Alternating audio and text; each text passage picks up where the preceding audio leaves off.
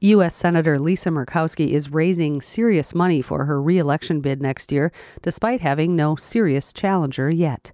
Campaign coordinator Scott Kendall said today that total contributions for the previous three months were close to a million dollars. In the third quarter of the year, we raised over $920,000. All told, Murkowski has raised more than 3 million for the 2016 election and has 2 million on hand. Kendall, the only full-time campaign staffer so far, says they don't plan to open campaign offices until next year, but could mobilize sooner if needed.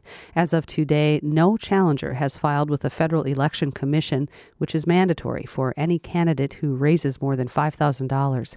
Still, Kendall says Murkowski has to be ready it's important to remember the filing deadline is not until early June of next year. So up until that date, um, we have to plan that we will have a challenger both in the primary and the general.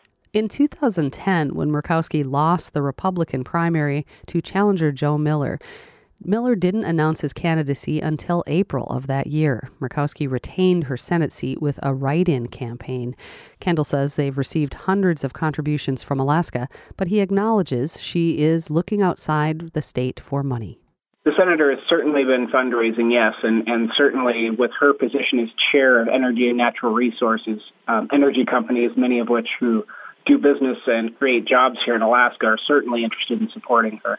At least twice in the past two years, Murkowski has missed votes in the Senate while raising campaign cash in Texas.